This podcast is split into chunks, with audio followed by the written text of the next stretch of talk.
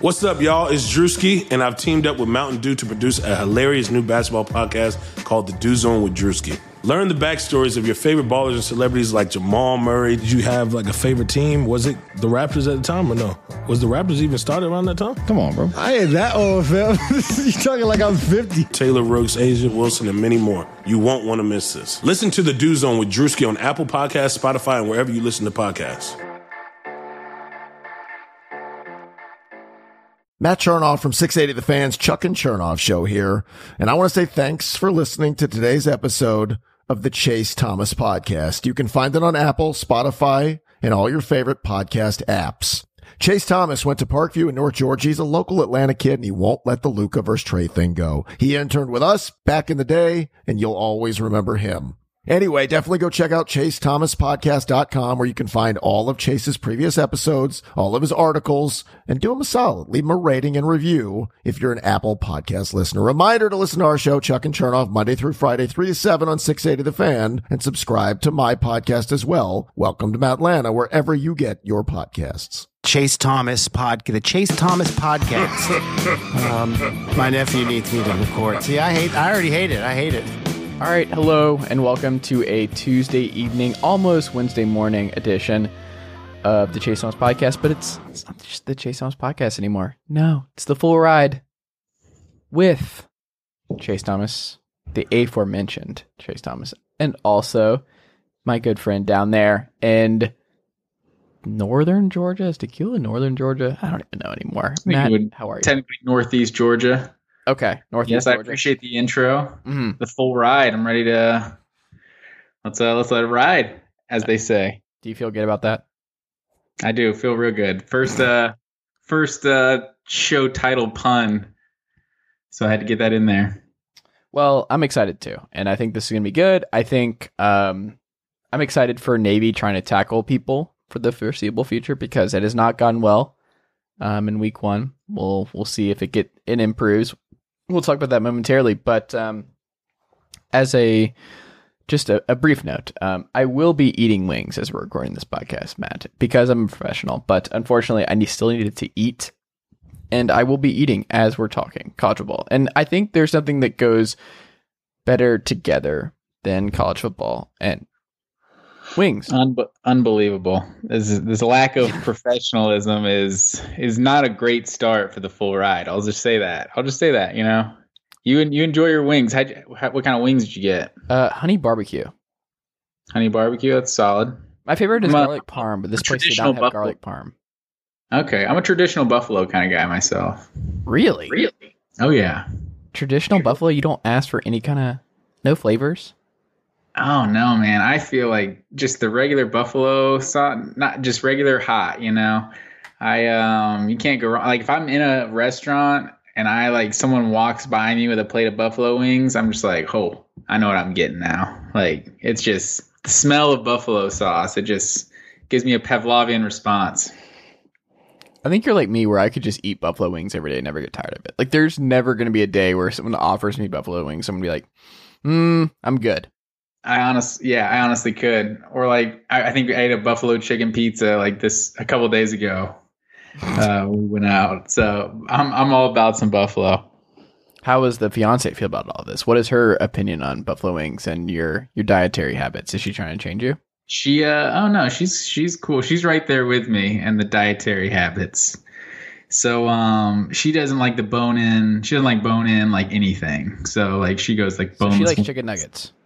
Yeah, boneless wings, chicken nuggets. I know it's a, it's a highly debated topic these days, but yeah, basically. We call those chicken nuggets. They're chicken nuggets. No, they're from that, that that part of the wing that's boneless on chicken. There's some chickens that have no bones in their wings. It's a it's a birth defect. That yeah. The, sure. We'll we'll go with that. Um well, as I mentioned, um BYU and Navy played this week. And I watched this whole thing. I watched this bloodbath. Did you watch any of it, Matt? Yeah, I uh, I did watch some of it, but I definitely did not watch this whole game. This was terrible. It's, it's like I have a it's like I have a, a taste for college football, and then I'm watching this, and I'm like, ah, I, I don't care about these two teams. What what else is on? I care about them because I mean BYU played Tennessee very well last year, and Zach Wilson, fun quarterback. I'm gonna like watching him this year, and I just love the quotes after this game. Like re- reading Ken, oh God, we're gonna pronounce his last name on this podcast. Niumatalolo. Um, just very, very upfront about what happened here, which was they didn't know how to tackle, and he was nervous going into this game that they didn't know how to tackle. And then, um, if you watch this game, uh, Navy didn't know how to tackle.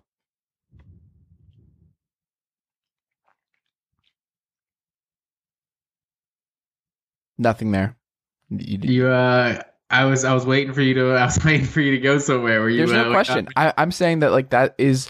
I was watching this and there is literally so many plays I could pull from. I could just pull video of Navy linebackers and corner just not know just bouncing off BYU guys. Like BYU is obviously a physical team. They have um, Grimes from LSU. They like to play a physical style. They're very in your face. We're not going to pass a lot. We're going to run the ball down your throat. We're going to just be, we're going to try and out physical you.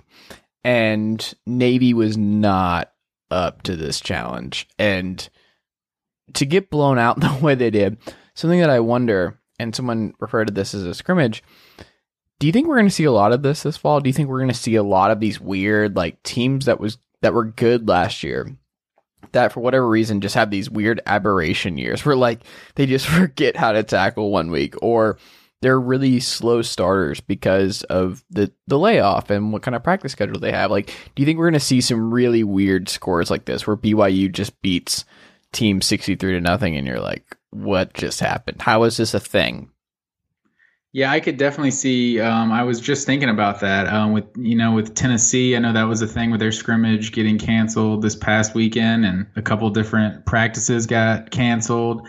And I guess that's I've I've wondered about that. If if there's some teams that you know you miss a substantial chunk of practice, that could definitely that could definitely have an impact on on how they show up. And there, and there's there's these games every once in a while that you know college football that's why we love it and why we hate it it's it's so unpredictable there's there's just sometimes those games on team schedule where it's unexplainable they just don't show up and with if practice hours are now being an issue there's a hundred percent going to be uh, some of those games I think this is going to be a common thing. I think we're going to have some scores. Like something I wrote down as I was watching this game and watching highlights. I'm like, Mississippi State is going to pass all over a good team. And we're going to be like, how do they drop 63 on LSU?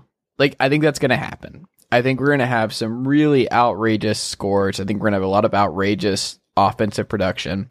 I think we're going to have a lot of bad tackling. For the pod, Matt Wyatt, and I talked about this where his biggest concern was defense because he thinks the offense will be fine, like learning new schemes all that kind of stuff. Like they'll figure it out. But defenses that are not tackling, defenses that are not getting used to each other, defenses that are not used to the physicality of a normal offseason are going to struggle. So the teams that have a lot of continuity and have a lot of older guys and have a lot of um, skill position talent are going to thrive and put up bonkers numbers. And I think this makes me reconsider certain divisions where I'm like, oh, Virginia's going to have a bad year. Like this was something I was thinking about. I'm like Virginia's offense is not built for COVID 2020 football season. Like they're going to have a down year. And I'm thinking about different teams and I'm like, okay, who is better positioned? Like Miami. I am all in on now. Like I am all in on D'Eriq King and Rhett Lashlee running this offense where I'm like, oh, they're going to be fine. Like even with their kind of schedule and what the ACC looks like, I'm like, oh, this is going to be a great thing. So when people are buying in on Pitt and that defense and what Pitt does every year and their schedule is good and like, oh, Pitt should win the division and all this kind of stuff. And I'm like, hmm, this is the year that people should bet on offenses. So like, if you're uncertain about a college football team's offense, stay away, avoid it because I think this season is going to be dictated by teams that have the most explosion on offense and those teams will ultimately win out. Do you think this is a fair assessment of where we're at, or is this an overreaction to this week? Um, well, it could be. I'm hoping it's an overreaction. Obviously, as a Georgia fan, we all know what's going on with Jamie Newman now and him opting out. And Georgia was supposed to have be so strong on defense. So knowing my luck and my history as a Matt Georgia, this season. Yeah, so knowing my luck and my history as a Georgia fan, of course, this is going to be the year where it's all offense, and it doesn't matter if you have a good defense or not. The year that we're loaded on defense with a questionable offense. But I don't know. I almost wonder if uh, if this Navy game could be almost like a cautionary tale, like for programs around the country. It's like, look, yeah, we may have had some COVID uh, issues, some some cases. Like we can't miss practice. We we have to practice, or else we're going to go out and get embarrassed like that. So I almost wonder if this. Granted, obviously, there's certain things that are out of their control if they have a certain number of cases, but I, I wonder. We all we all know college football coaches do everything they can to get an advantage, right? So I almost wonder if you're if this is it's almost less likely to happen now that we've all seen Navy on national TV just get embarrassed because they couldn't tackle, and then their coaches admitting that they weren't practicing tackling. It's like, well, I don't think you're going to see many other, especially at the big time Power Five level. I don't think you're going to see teams allow that to happen to the best of their ability. You know. Yeah, I, who, I, I don't know, man. I my gut just tells me that people need to be buying some Mississippi State stock and need to be selling some Georgia stock. Bad news, buddy. like you need to go ahead and start selling that. I, I think this is going to be rough, and I think uh, I've never been more certain that Florida's winning the SEC East. well, uh, we'll see about that. I um, it's it's just I'm used to it as a Georgia fan. You know, uh, my fiance when I broke the news to her, she was mad. Just like I'm like, why are you not more mad about this? I'm just wait like, mad about Jamie Newman. About Jamie Newman opting mm. out. Yeah, I'm just like, she's like, are you serious? You know, just because I've I've turned her into a hardcore Georgia fan now. Mm. You know, so. And I'm just, I was just kind of speechless. I was like, I'm, I'm used to it by now. I knew, I knew it had to be something. There's no way we could have the best quarterback in the SEC. Just, transfer out of nowhere. It's like it was, it was, it was too good to be true to begin with. Bob Bowlsby, Big Twelve commissioner, was interviewed this past week, and he was talking about the virus. And there are a lot of tweets about this, and I thought it was fascinating and also terrifying. Where he's just like, "Yeah, when the people we've talked to, this is going to be around for up to two years." What it, when you saw that? What what was your first instinct? You're like, "Oh, Uh, what what what is this? Like, do they all know this? And like, why is this not a bigger story that they have been told by top medical professionals that they've been told that like this is this is going to be a thing for the next two years? Yeah, honestly, I was just like, why is he saying this? why, why is he telling us this now? Like, we're gonna play. We're we're gonna decide to play the season. Oh yeah, well, this is gonna be around for like two years. It's like, oh, what? I, I don't know. I'm not a doctor. I don't know exactly what the deal is with this virus. I just felt like this guy was bringing a total buzzkill. It's like college football has just come back. We're all starting to enjoy it. You know, these teams are going on the road and playing, and then we're hearing the following day that there's no new positive test on the team. And it's like we're everything's encouraging, and then he comes out of here just uh, really, really bringing the whole mood down. But I mean, it's it just makes me wonder like what is the information that's out there that we just have not gotten? That like these are the things we want to know. Like why did the big ten not just immediately talk about this? Because like what bowlsby said is like they're all getting the same kind of information. Like every conference is getting the same kind of insight and data. Why would you not talk about this? Like this is a big thing and i think this would help just the pr aspect of what's happening to the pac 12 and the big 10 right yeah, that's. I think that's if if you're so sure, especially they seem to kind of jump the gun, both of them, and you know they made a decision way before they they really needed to, and so it seems like if you're going to make such a, a radical decision, like it seems like you you should probably be providing all the evidence that got you to make that decision. You know, it is strange. I don't know. It's just this is not a good month for federalism, and I've talked about this on this podcast in political uh, political connotations and also sports connotations, but like the fact that college football does not have a a czar that is just getting all the top medical information from all the top doctors and then just making a decision for all the conferences is just one of those things what makes this very complicated. And this is going to be messy not just this fall but i think it's going to be messy for the long term. And we won't even know a lot of the fallout until years and years from now but speaking of fallout pete thamel of yahoo sports wrote interesting piece this week that i wanted to ask you about because this was something i was thinking about this summer this is all going on because if you're the clay heltons of the world excuse me you you you were already on the brink. Like he was almost fired last year, and obviously there's a lot of uh, crazy stuff going on with the Lynn Swann departure and uh, Mike Bohn coming in from uh, Cincinnati. But ultimately, his thesis I agree with, which was budgets are tight, and schools that are not happy with their coaches, guess what? If you're a fan base, if you're a fan of a team and you don't really like your coach and you're not sure he's the right coach long term, I've got bad news for you if you're in a Power 5 group. He's going to be there for a couple more years than he would have been previously. Budgets are being cut. Like Utah's AD and head coach Kyle Whittingham got furloughed.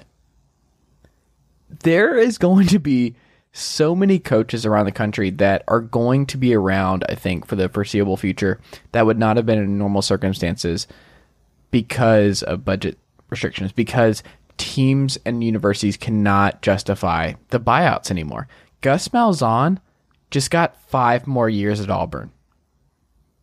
I I really believe that. I think there are going to be so few firings. It's not going to be like NBA or anything else where like Alvin Gentry gets relieved in New Orleans. Guess what? They're fine. They're gonna make their money. Those owners are gonna be fine. College football is different. Universities are different, and justifying these buyouts, these unbelievable buyouts, are going to be almost impossible with these budget cuts. You can't justify it. You just can't, and you're not going to have the money to go out and get a bigger fish. Like that, it's just not going to exist. I think this is going to be a very interesting element to monitor in college football for the next couple years, and I am fascinated by which teams bite the bullet and just like really run with this like we're we're crying poverty, but yet we're going to pay like twelve million dollars to force Gus Malzahn out. Like I am fascinated by this. Yeah, I think he he makes some great points, you know, and I I uh, I've been wondering about this same thing myself because Will Muschamp, I think he's one of those coaches He's that another one, jumps out yeah. jumps out to me, you know, that he was lucky to to keep his job last year. Honestly, if it wasn't for that upset over Georgia, would, would they have been two and two and ten? I'm not sure he does come back or three and nine. So he he he just, he just got another year, and who knows? He he uh, he might get two more because of this, but.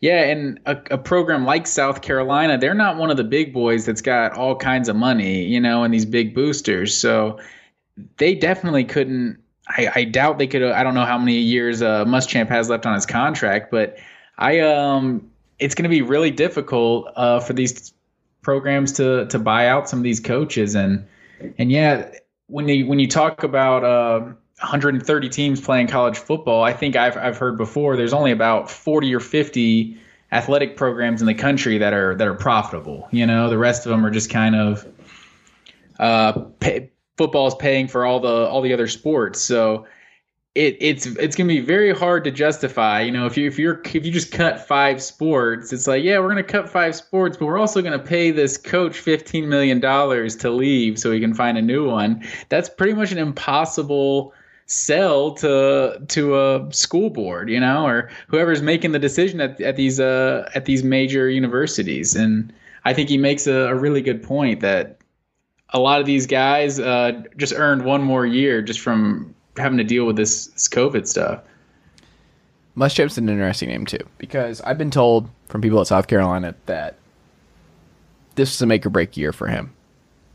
Like Mike Bobo was a last effort, like bringing in the uh, the graduate transfer from uh, Southern uh, from Colorado State to South Carolina, Bring in Marshawn Lloyd, superstar running back. He's out for the year. He had to probably go like six and six to keep his job.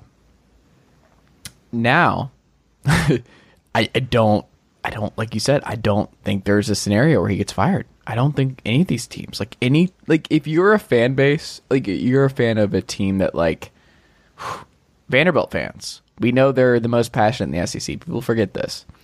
um, Derek Mason's not going anywhere. He can change coordinators every year. Doesn't matter. Ted Roof, come on down. They'll they'll get Brian Van Gorder next year. Who cares? They're staying. You Yeah, cannot justify this. You cannot. Like these guys are not going anywhere. Clay Helton is going to be at USC in 2022.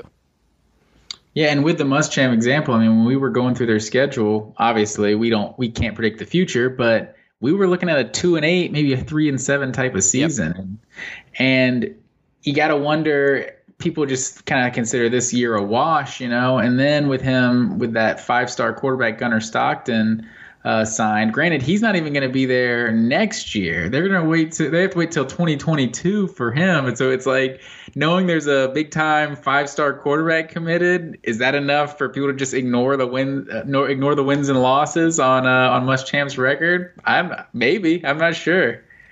Why do quarterbacks still sign up? Like Jake Bentley was like, "Nah, I'm good. Uh, I'm gonna go to Utah," and unfortunately, it did not pay off for him because uh, he transferred to a team that uh, will not be playing football this fall. Um, but yeah, who would you trust if you're a five star quarterback more, Gus Malzahn or or uh, three years of Gus Malzahn or three years of Will Muschamp? Well, you'd have to think that uh, the biggest reason Stockton chose South Carolina is probably Mike Bobo because he has a track record of coaching good quarterbacks, or at least getting good quarterback play in college. So, and Gus I mean, Malzahn, forget Joe Tereshinski, Joe Cox, hey, we're talking Hutson Mason. Sorry, Hutson. Hutson, I love you. You're a Aaron friend of. Murray and Hutson Mason, for all his physical limitations, Hutson Mason. How dare you? How dare you? I mean, he clearly he's not the athlete. He's not doesn't have the rocket arm of uh, Hutson, I some don't of those agree with any of this. I know you're listening. Hutson, some of those other guys. But I think he set the Georgia single season um, record for completion percentage. No, that was, was- what, what, what? No, that was Grayson Lambert. No, no. Grayson Lambert was the single game. Oh, you're saying- That oh, was over the when he- course of yeah, he went like Okay. 25 of 26 against South Carolina. No, he did that. Was that South Carolina? Yeah, when they I put up a was 50 spot. Yeah. got Spurrier to to quit. It was, it was a parade for Georgia. I mean, I would quit too if I gave up 25 to 26 for Grayson Lambert, who was just. I mean, I miss bad Georgia quarterback play. That was a First- beautiful thing. Well, this guy can't even throw, and he's lighting us up. He was terrible. People were that was my certain he was good. Spurrier impression. People were certain he was good. I mean, the Spurrier stuff, I could tell you about that. Like, there was bigger reasons as to why that did not work out. Um, where would you guess Steve Spurrier Jr. is right now? Would you guess Steve Spurrier Jr. is a coach in college football? Um, I I would guess so, but I don't even know. I've never heard. Where is he? He is the inside wide receivers coach at Mississippi State. He's been with Leach for several years now. He was at with Leach in Washington State too. Okay. He looks exactly like him. So how old is he? I don't know, probably mid thirties, I guess. Okay. Spurrier sneaky. Spurrier old. doesn't have any kids that young. I guess. Spurrier sneaky young, or sneaky old. He is like I think seventy something. I want to say. Oh yeah, man, he's been around a while. Yeah, he was winning Heisman's at like 1968. Um, are you ready to do our pick 'em this week? Are Are you ready to talk about this week's biggest games in college football? Does it include Stephen F. Austin? I I have to ask. It does not include the Lumberjacks of Stephen F. Austin. Is that is that correct? Lumberjacks. Are they the Lumberjacks? I just Cowboys. I, I just I threw it out there and it sounded right. I gotta I gotta look it up. I think they're like the Cowboys. I want to say Cowboys. Tell me if I'm right.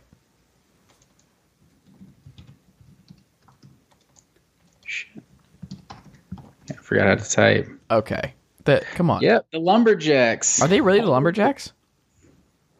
That's the only thing my mind is is good for is trivial information about They sports. are the Lumberjacks. Okay. Huh. I always thought they were the Cowboys. You kn- see, the more you know. This is what we bring to the podcast. You and I, we bring different perspectives. I bring insight, sir. knowledge, understanding, and you bring lumberjack knowledge. exactly, man. It's a uh, forget. little yin and yang. But honestly, if one of those small schools has played the NCAA tournament, then I usually like. I that's usually the reason I remember those teams. Yeah, that's the Especially, I reason think know Stephen F. Austin. They got like a winner. They may have gone like a Sweet 16 a couple years back.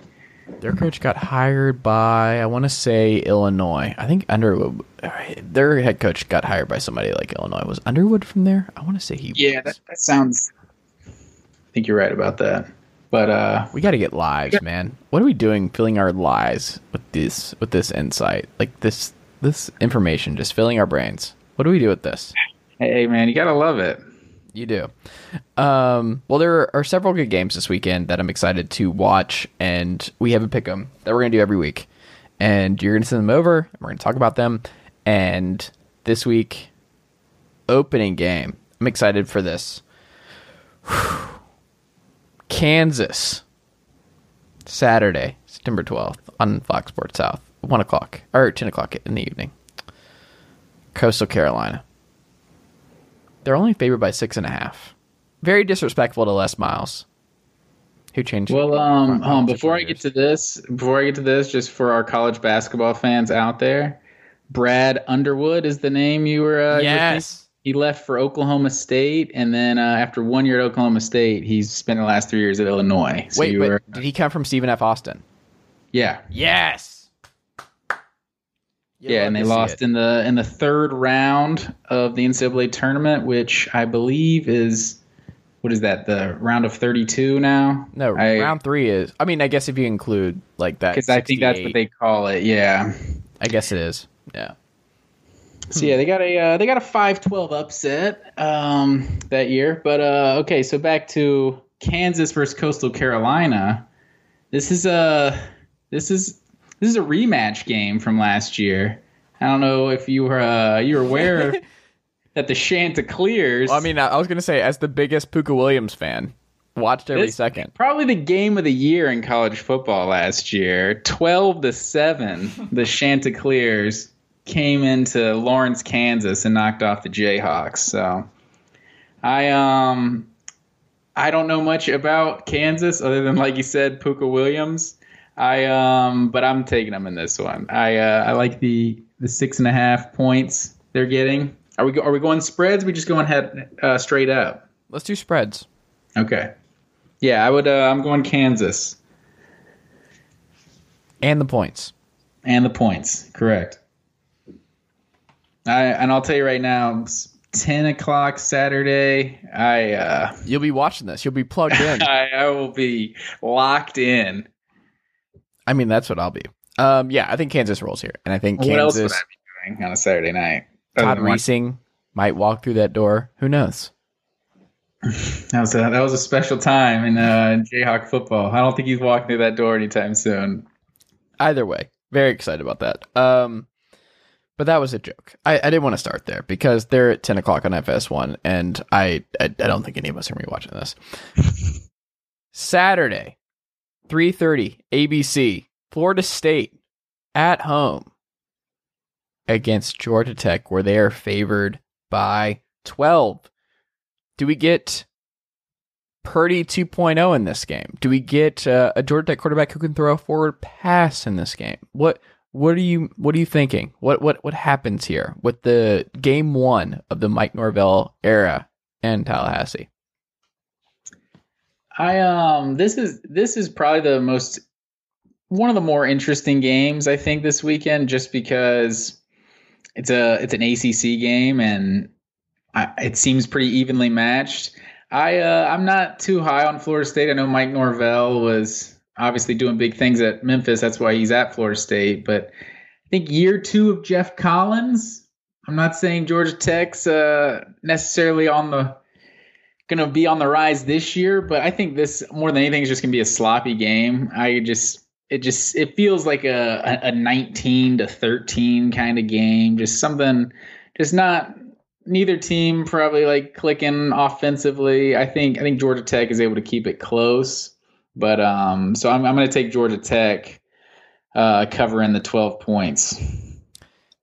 You're still not adjusted, I don't think, because I don't think there's going to be any 19 to 13 games with these teams. Like this is going to be either like 56 to 7 Florida State or like 49 to 42 Florida State. And I'm not sure what it is, but one of these teams will have an offensive explosion and will beat the living shit out of the other team.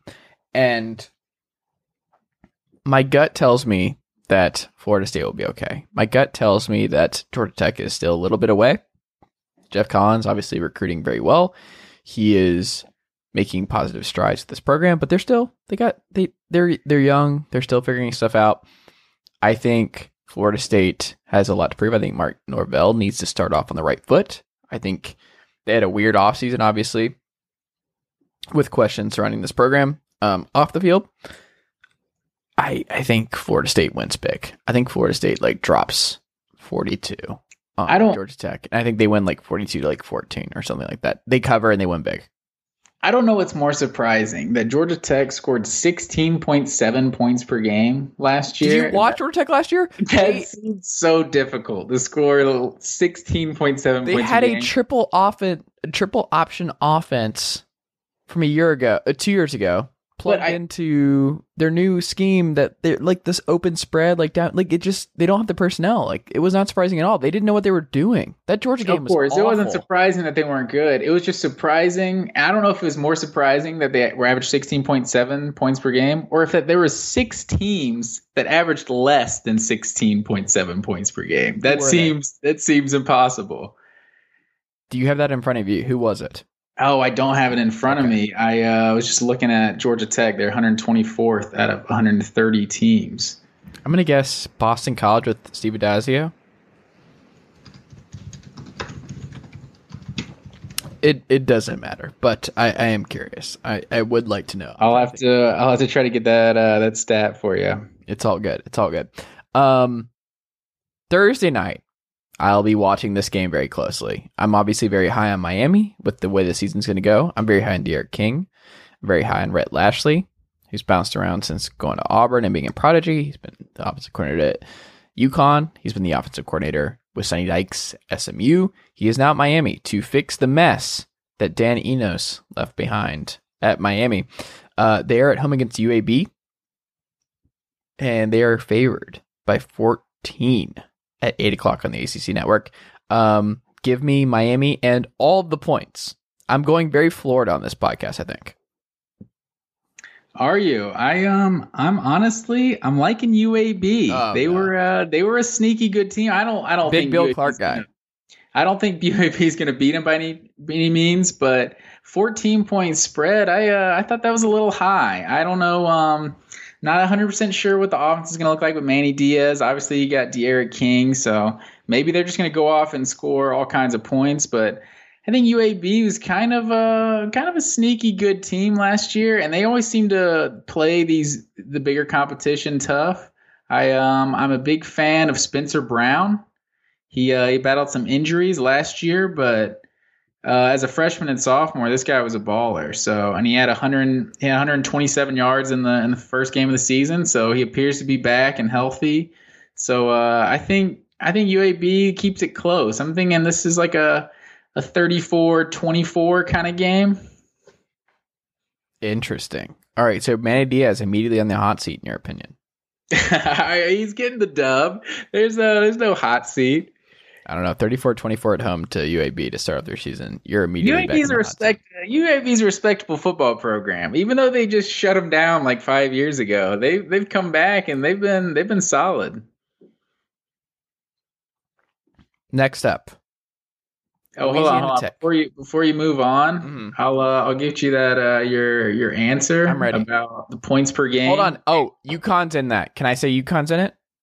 Oh, UConn is not. They were 18.9 points per game, but Akron averaged 10.5. That was the the worst. Then you got Rutgers, Bowling Green, Old Dominion, Northwestern, and Vanderbilt. Northwestern. I knew they were bad. I didn't, I wouldn't have guessed they were that bad. I mean, I, they did finally replace their offensive coordinator, so I guess that is Yes, sir. Mm.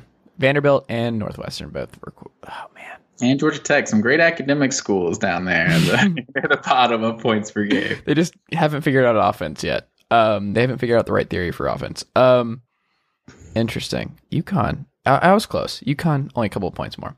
Um, Louisiana Tech at Baylor.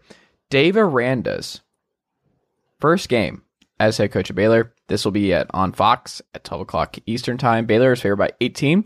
Um, give me Baylor to win, but give me Skip Holtz and the Louisiana Tech football team the points. I will take Louisiana Tech to cover. I think this is going to be a rocky start to the Baylor regime with Dave Aranda. We'll see what he looks like when he is still signing off on Larry Fedora's play calling. Does Charlie Brewer make it through a full game? I don't know. Guess what? Skip Holtz is good. Louisiana Tech is good. The Bulldogs are good. I I don't think they're going to win. I think they're going to keep it close, and I think this is going to be a major scare. It's like, oh no, do we replace Matt Rhule with the right guy? I'm not all the way in on Dave Aranda as a head coach. I'm just not. Yeah, that's honestly what my my same line of thinking was. Uh, I know Dave Aranda; he's obviously a defensive guy, and Baylor had a good defense last year. Um, but 18 points, that seemed like a, a high number when I don't really know you know what his what a Dave Aranda head coached team is going to look like. And yeah, like you said, Louisiana Tech they were a, they were a good team last year, so they went ten and three. They um I uh, I also mainly just because of how high the number was, I'm also taking Louisiana Tech. Next up, another very tough game that I am very much enthralled about because I like these programs both a lot. Billy Napier's Louisiana Raging Cajuns on the road at Iowa State on ESPN at 12 o'clock. Very excited about this. Bubba Purdy versus Billy Napier. Iowa State favored by 11. Give me the Raging Cajuns points. Give me Iowa State to survive a close one because Louisiana's good. And Billy Napier is going to be an SEC coach in like the next three years. Just be be careful. They're good. And this is a very good program. They're recruiting well. They're developing well. And they're going to be up for this game in uh, in Ames, and I uh, I love Brock Purdy. I think he's like maybe outside of KJ Costello, my favorite under the radar like Joe Burrow type breakouts guys. He threw for a billion yards last year. Give me the Raging Cajuns to cover. Give me Iowa State to win. Man, you're really uh, you're really stealing my thunder here. I was uh, I was all in on the Raging Cajuns and Billy Napier. I'm a, I'm a fan. I think he's definitely he's definitely going to be one of those guys getting a big time job in in two or three years. Granted, it won't be that big time if no one's firing their coaches. True. But but uh, yeah, like you said, in the foreseeable future, he's definitely going to be a big time head coach. Uh, the Raging Cajuns were 10th in the country in points per game last year, 18th in opponents' points per game. So they went 11 and 3 last year and lost to uh, App State twice. So App State almost went undefeated. So the the Raging Cajuns are a quality team. I respect them making the transition from Louisiana Lafayette to just Louisiana. I feel like that makes them that makes them more big time. You know, just University of Louisiana. I I respect they uh, they actually made the transition. I, I've been calling them Lafayette for years, even though they've been uh, trying to do this. But yeah, I uh, I think this is the best game on this whole slate that we're picking, and Ooh, I I, I want to pick. there- there- I definitely am picking the Raging Cajuns to uh, to upset or to cover. Uh, I'm I want to pick them to upset. I'm just I'm not a I'm I'm questioning Iowa State. I was I was Oh, on the no. bandwagon. Matt Campbell, you're questioning year. Matt Campbell. I am, man. I was going. I was feeling them going into last year. I feel like they they finished the 2017 season strong or the 2018 season strong. Excuse me, but going seven and six last year. Matt Campbell. Uh, you know, he, I'm sure he's still a good coach, but uh, his his stock isn't nearly as high as it was going into the 2019 season. We'll see. I, I'm I'm doing it. Raging Cajuns getting the upset. Oh wait, you have them winning. I'm I'm going for it, man. Okay. Did not see that coming. I like I had to top you. I had to top you because I, I felt like I was high on the Raging Cajuns, but you were high, so I had to go higher. There you go. Next up, App State replacing Eli Drinkwitz, where he will go one and nine with his Missouri Tigers this fall.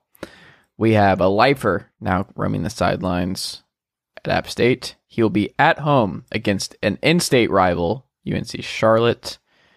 App State is favored by 17. Is Zac Thomas still there? Uh, yeah, he is still there. Yeah, he is. So guess what? App State, give me the points. They're gonna be fine. They're gonna win, and they're gonna win big. yeah, absolutely. I'm uh, I'm going App State all the way. There's really nothing else to say there. It's on E ESPN two. I'm not going to watch a second of this. I, I App State will be fine. I don't know much about the uh, about Shawn Clark, but um, I know he was an internal hire, and I think App State will be fine. They won't miss a beat. Notre Dame at home, first game in the ACC this fall. They will be playing at 2:30 Eastern Time on NBC. They host the Duke Blue Devils, where Chase Brice, great first name, great first name. I can't say enough about it. Um, he will make his Duke debut post Clemson on the road in South Bend. Duke, they're down plus 20 in this game. Give me the Duke Blue Devils to cover a bad Notre Dame offense. This is the first game of Mr. Tommy Rees as off- as offensive coordinator. I think there's gonna be a learning curve. I don't love the Notre Dame offense. Love their defense. I love how they're coached. I think they're one of the top five coach teams in college football. I think they're they're great in a lot of ways. Brian Kelly is a very very good college football coach. You know who else is also a great college football coach who will get his team up for this when he has a competent quarterback behind center like a Chase Brice? Mr. David Cutcliffe. Give David, Cut- is David Cutcliffe a great college football coach? yeah, he's top twenty-five for sure. he's he's a solid college Dude, Duke is a sure. terrible program. Like, there's no No, reason no, I'll for that. They were almost in the ACC title game. Like, that's not a thing. Like, he should not be able to get what he what he has gotten out of Duke over the last. to be 15 fair, years. that's that's probably more of an indictment on the ACC than anything. But no, I um, you're definitely right. Cutcliffe, that's what he's definitely made Duke respectable. But it seems like the last couple years they've kind of they're they've definitely not gone back to being what they once were. They're not just a laughing stock of college football anymore. They had Brandon Harris. They just haven't had the right quarterback in a couple years. They had Daniel Jones. Like he's developing. Like he's making it work. no, I'll give you that. But um, give me uh, give me Ian Book. Give me Give you give Ian Book. You can have all the Ian Book you would like because I am just not an Ian Book guy at all.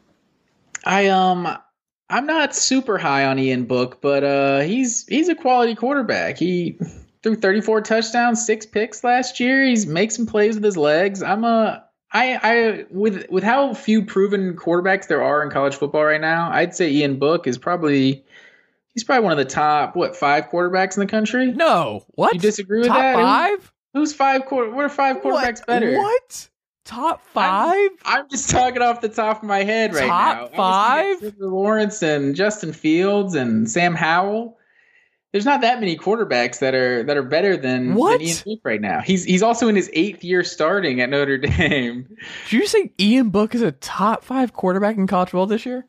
I mean, I really don't see that many uh, big time quarterbacks. I think this is a kind of a down. Spencer year. Rattler. Already going to go ahead and assume he's going to be better. I mean, you can't say he's better. Kyle never- Trask is better than Ian Kyle Book. Trask is Sam. Ehlinger is Book. absolutely better than Ian Book. Those no guys question. close to Ian Book. I? I'm a D'Eriq King seen- has proven more than Ian Book. Kellen Mond has proven more than Kellen Ian. Book. You bite your tongue. Ian Book is ba- basically just a better version of Kellen Mond. They're essentially the same player. Ian Book's Brock just Purdy is absolutely better than Ian Book. Okay. That's probably uh, that's probably a good one. Hey, I was just I was thrown off the top of my head. I uh, I think Ian Book is that really I think offended me. Max Duggan it out there in did. I can see TCU. that he completed sixty percent of his passes, three thousand yards. Their freshman out of Boise rushing. State. What's his name? I've, I've already forgotten his name. He was Oh. good before he got injured. What's his name? He's better. KJ Costello, think- better. conversation is proving my point, though, that I think Ian Book is definitely an underappreciated quarterback. He's not. This is insanity, no, and I hate last- all of this. going into last year, there was there was some hype, and he maybe he Notre Dame didn't live up to the hype, but I mean they had a good season last year, but I don't think like anyone's really talking about him, and, and Notre Dame's low key uh, uh, a contender to be to be in the playoff for sure this No, year. they're not because they have to play Clemson in the final now. Like they're not getting in Yeah, when they play them in the ACC like, title one game. like that's like the one game they have to play. Yeah, like they're going to lose year. it They play, Nor- but that's but if you get to the ACC championship and and lose that win- too. win and you're in the playoff, you're definitely a contender. Yeah, but they're you not going to. It's we'll see. It's possible. I don't. Other than North Carolina, I don't see many losses on Notre Dame's I don't schedule. disagree with that. I'm just saying they're they're not a playoff contender. Um, there's no one in the ACC as a playoff contender outside of Clemson. Um, That's why I said they're a low key contender. But I'm taking give me Notre Dame and um and the twenty points. Texas State at home Texas. against UTSA, the Roadrunners. Texas State is favored by seven. This game will be on E ESPN two at three thirty. Uh, I guess give me Texas State. Isn't Jake Spavital running Texas State? Is that is that right? Um, that's honestly more than I know about. Both these teams were terrible last year, and I know Texas State lost uh, lost last week. I just want to know who with with the Big Ten with this delayed season, the Big Ten and Pac-12 and everything sitting out. Like, who are we being robbed of on ESPN two at three thirty on a Saturday? Like, would that would we have gotten to see you know Ohio State and and No, they play at noon. three thirty? No, that's the the Pam Ward game. We get we get uh maybe an, an Oklahoma State and Kansas State. at Yes, three- that's more likely. Yes, that seems about right. Yeah, but we're Just moving them up to prime time. Some sort of respectable game, Iowa but uh, State and Louisiana is on ESPN. yeah, That's that's uh, insanity. that's and that's a low key good game. I mean, too, it but- is, but like that would not happen in a normal season. Like the No, fact that they're getting primetime coverage on the main channel is as well. Um, Kansas State at home, favored by Oh and a wait, we skipped we skipped over that one. Who you who you taking? uh, of which one? Texas State. Oh, Texas State. Give me Jake Spavitals. Give me the Okay, fighting I'm Jake going to- Spavitals. I'm going Texas State at home. You just can't you can't beat that home atmosphere. you you really can't. um, Kansas State at home against Arkansas State. Uh, they're favored by ten and a half. They had a great year last year. I think there's going to be a little bit of a drop off for Kansas State, but it's not going to happen in week one.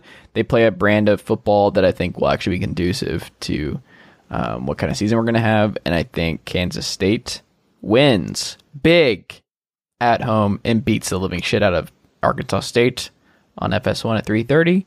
Give me Kansas State and the points. Yeah, the Red Wolves they were uh, they were respectable last year, but um, I think Kansas State was probably what probably the third best team in the Big Twelve last year. Beat So Oklahoma. yeah, and um, and uh, had Chris Klieman's first year. So I uh, I'm also taking Kansas State. This feels like a 41 to 17 kind of game. I think we're going to differ here. We have two games left. South Alabama at home against my Tulane Green Wave. And when I say my, it's because they have the best mascot and logo now in college football with the fighting actual wave. South Alabama with an upset last week against Southern Miss, who fired their coach in the COVID circumstances. Like Jay Hopson got uh, kicked, got uh, dismissed this week, so they promoted a like 26 year old coach as their head coach. So we'll see what happens there. Um, Tulane with Willie Fritz, Georgia Southern legend Willie Fritz. Tulane very good last year.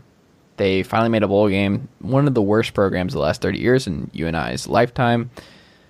You know what? I think people are buying. Like they're buying this South Alabama stock. They're buying what South Alabama is putting down at the moment, and I'm not, Matt. I'm not buying what uh, South Alabama is doing.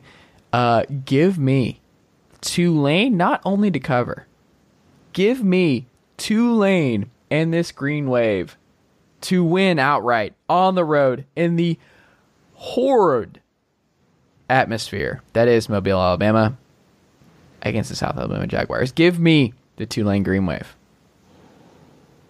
If you're gonna pick against uh, the USA, man, I uh, I don't even know. I don't even think I know you.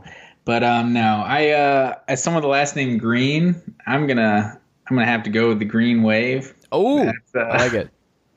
So they're definitely my Tulane Gra- Tulane Green Wave. I know you were trying to claim them as your own, but this this is my squad right here. Actually, when I was at the College Football Hall of Fame, everyone had a, their own helmet of their team they were a fan of on their desk, like at their cubicle. And I guess there was multiple Georgia fans, so I couldn't get my Georgia helmet, but I had a uh, Tulane Green Wave helmet. Have you thought about a actually. Tennessee helmet? Um, there's a actually a Margot, a super nice lady in uh, the Omni sales team. She's a big uh, Tennessee fan. She actually moved back up to Knoxville. Maybe we can hang out. Set us up. Yeah, maybe Margot. She's a uh, shout out to Margot. She's cool. She was on the other side of my cubicle. We were uh, we were buddies. She's a big uh, big big Tennessee, big Titans fan. But um, yeah, I uh, I don't have much to add uh, that you already said about Tulane. I'm uh, I'm going the Green Wave as well. I like it. We have one game left on our list. One game. Weird college football weekend. A team that I'm very high on. So, one team I'm very high on, one team I'm not. Western Kentucky on the road at Louisville. Louisville is favored by 11 and a half. The Bobby Scott? Petrino Bowl. I, that's that's true. I hadn't even considered that. Um, I'm very high on Scott Satterfield. I'm very high on what Louisville, Louisville, Louisville is building. Um, I think they finally have their quarterback um, post Lamar Jackson. I think Western Kentucky is still figuring stuff out. I think Louisville, Louisville is uh, going to win big here. I think uh, Louisville's still in position to have a great ACC season. I trust this offense. I trust what Scott Satterfield is doing. And yeah, I give me Louisville plus the points. Louisville. Yeah, absolutely. I'm I'm definitely buying the Louisville stock. I uh, I'm a believer in, in Scott Satterfield. Um, Jalen Hawkins, 1500 yard rushers back. Uh, Tutu Atwell, people I've seen him on first team All American list for first round draft pick. So he's one of the best receivers in college football. So I'm definitely a believer in the Cardinals and and your uh, your great pronunciation, Louisville. I've been I've been corrected saying Louisville in the past from some diehard fans. Yes, Lou- Louisville. No, it's like I, uh, there's no S. Like you have to just say Louisville. Like it's just it's unbelievable the pronunciation, but Louisville. But yeah, I'm um, I'm also I'm going to agree with you. Uh, doing been doing a lot of agreeing. I don't know how to feel about that. I feel like that's how you know our picks are going to be bad. We're doing too much agreeing. Well, we'll see But- after this weekend. But uh, I'm also I'm going to take the Cardinals as well, 11 and a half.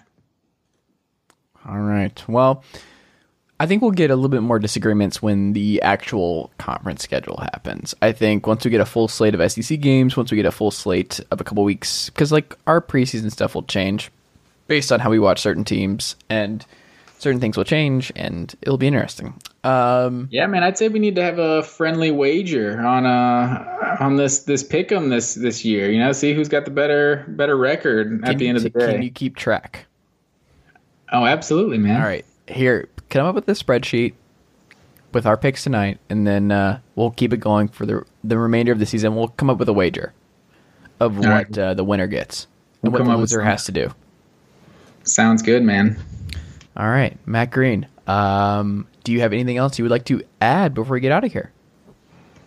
Uh, that, I think that's it, man. I'm just uh, excited. We got uh two more two more weeks of a little taste of college football before the before the real thing starts on the 26th. So I'm uh, I'm getting excited. As am I, sir. Well, we will uh, reconvene next week, and then obviously we'll go to two shows a week starting when the SEC schedule comes out. And uh, Matt Wyatt will become a friend of the pod and uh, all that good stuff. So thank you for listening to uh, the debut of the full ride on the Chase Thomas podcast. Matt, I will talk to you next week. Yes, sir. This has Ben Ingram, radio voice of the Atlanta Braves, and I'm here to tell you that you've reached the end of today's episode of the Chase Thomas Podcast. As a friend of the podcast, I'd like to say thank you for listening to today's episode and hope you return for the next one. To show your support for the program, tell a friend or coworker or even a family member about the program. And if you're an Apple Podcast listener, leave the show a rating and a review. Goes a long way. That'll do it for me. But don't forget to listen to myself and the rest of the team at 680 The Fan and the Braves Radio Network this season. Go Braves!